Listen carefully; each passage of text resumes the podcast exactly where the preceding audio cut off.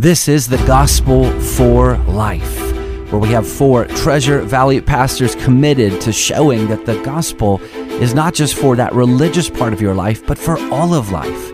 You never graduate from the gospel. Around the table today is Russell Herman, pastor at Cloverdale United Reformed Church, Jonathan Van Hugen from Dayspring United Reformed Church, Vinnie Hankey from Valley Life Community Church, and Ryan Hemphill from Treasure Valley Reformed Presbyterian Church. To catch earlier broadcasts, just search The Gospel for Life wherever you subscribe. To find out more about this ministry and about our annual conference, go to reformationboise.com. We understand that we're a little bit into 2024, but to be real honest, we were all gone at the end of 2023 and the very beginning of 2024. This is the first time that we've been back in the studio as a foursome um, since the year began. So it's good to have Ryan back with us. And so Good to be we back. decided that we actually want to do something we've done in the past in various years, but we want to look back on significant and this time significant theological stories. So sometimes we've just done broad what are the big events that happened in the previous year. And what we wanted to do is that we wanted to go through a list that was created by Colin Hansen. It's his top 10 theology stories of 2023 and go through them two a day for 5 days and just provide some color commentary to what he has written. And so his, and we're going to do these in, in David Letterman style. Okay, so we're going to start with number 10. So our top 10 list, starting with 10 and moving towards number one. For our younger listeners, you'll have to ask your parents who David Letterman is. But from our home office in Boise, Idaho, when I was in Northwest Iowa, he had his home office for a little while in Sioux City, Iowa. And little known tidbit, he had his home office, David Letterman did in Sioux City, Iowa. He didn't really, but he would say that um, because he was poking at Sioux City because there was a station there that refused to air the show, I believe. And so he was, it was a dig every time he said it to kind of go after Sioux City for not airing him on their station. But would they know? I know, I know. You get all kinds of stuff from our show, like You late night oh, show trivia. Yes, yes, yes. Dear listener, we- so helpful. Yeah, it is. Yeah, this is the stuff that makes life just better, doesn't it? It does. So, top 10, number 10, the Southern Baptist Convention disfellowship Saddleback Church over female pastors. So, help the listener out. What is this all about? What's the controversy? What happens? The Southern Baptist Convention is the largest Protestant uh, denomination in the United States. But being Baptist, you know, there's a certain independency, so it's uh, not a top down uh, denomination. But the fact that they would uh, gather together and say, You're not part of us over this, uh, to one of their most famous pastors, and perhaps most uh, most Christians have seen a book in the their Christian bookstore, The Purpose Driven Life. A lot of people have, have uh, read it, and there were some several different variations on that on that book uh, that he had written. Um, but that was that was a huge deal, and it was huge, particularly because Rick Warren pushed and pushed and pushed back, and I mean he he went to that convention with you know trying to amend uh, what was being said. Not only did they ground themselves in scripture regarding you know whether or not women could pastor, but it also as a denomination it affect because it came off as a top down thing. It would also affect a number of other churches. This is not the first difficulty that the Southern Baptist Convention has had. Um, it wasn't that many years ago that um, Voddie Baucham took on the, the Southern Baptist Convention in his Fault Lines book. Um, he named a lot of names and, and went after them pretty strongly in that book. So they've had some difficulty over the years. This is a different one than what Voddie Baucham was addressing at that time. But any any big Well, picture Well, aspects to this? I, I think it's it's significant because most of most denominational decisions don't trend this way. When you have a big influential leader or a big influential church, particularly with money, resources, and contributing to ministry, most of the time church politics takes over and things like biblical authority and confessions get pushed to the side. Um, I experienced that in my own former denomination. And so I think part of this is significant to say the SBC says, no, this is who we are. This is what we believe the Bible teaches, and this is how we're going to function and, and to hold even a large influential leader and church accountable to that, for me, actually encouraged me um, Yeah. to, to see them make, make this decision rather than kowtow to a, a popular leader and, and church. And Uh, you know, it, the one possible ripple effect would be you know something Jonathan you mentioned. I mean, there's it's the Southern Baptist Convention. There's a lot of independence among its uh, very uh, constituents, and you know, here you have a standard that's being taken and uh, somebody being disfellowshipped. So, how that then might ripple effect in the Southern Baptist Convention itself? Of will there be more of a coalescing, or uh, will there be other churches that will be branching off? Well, there's been there's been positive elements about this even before. You know, you think about Al Mohler when he went in as a 30 year old as a president of the seminary, and just changed uh, the trajectory. You know, from their you know their denials of Scripture to bringing them back to a certain faithfulness. These are things that you know. Sometimes we think things are too far gone. You know the, that people aren't going to change. But uh, you know, by getting back to the authority of Scripture, and this is the main thing. I think this is the theological arguments. These are the. This is what makes it a theological story. What does Scriptures have to say about this? Yep. Uh, do we believe God's word? Is it just culturally conditioned, uh, or do we say, "Thus says the Lord"?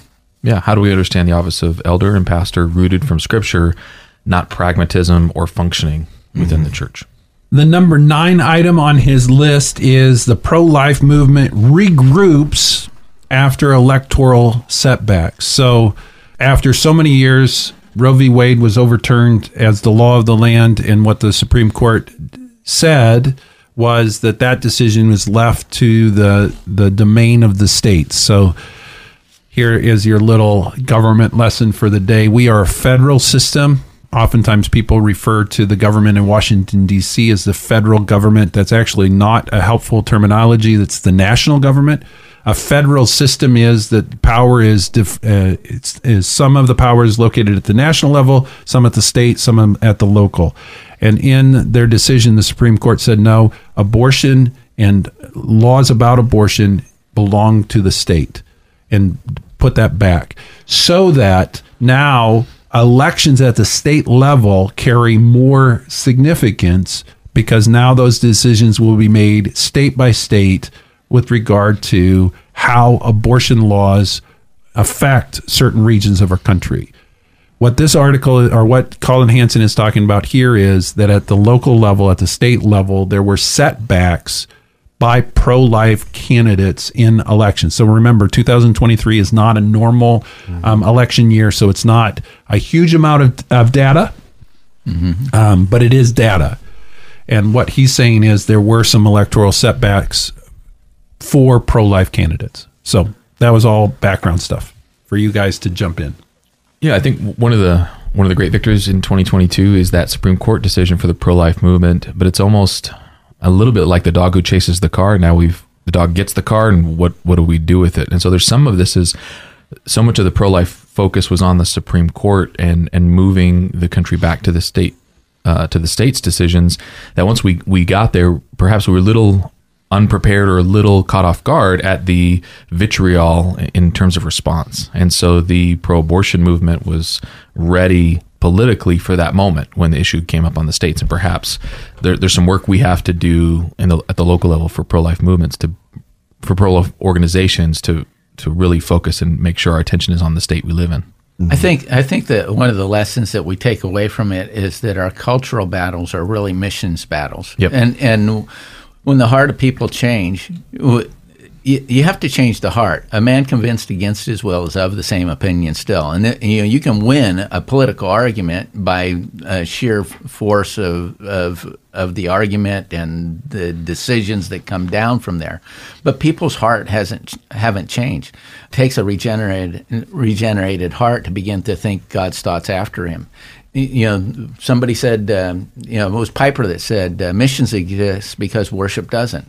Oh, this is the problem. Nobody is directing that same thought back to God. You know, we've won the cultural argument for a moment, but those those battles would still have to be fought until a heart is changed. Mm-hmm. And that decision, and you know, Roe v. Wade was a great decision, but all it did is really it just bounced the ball in the court of the states.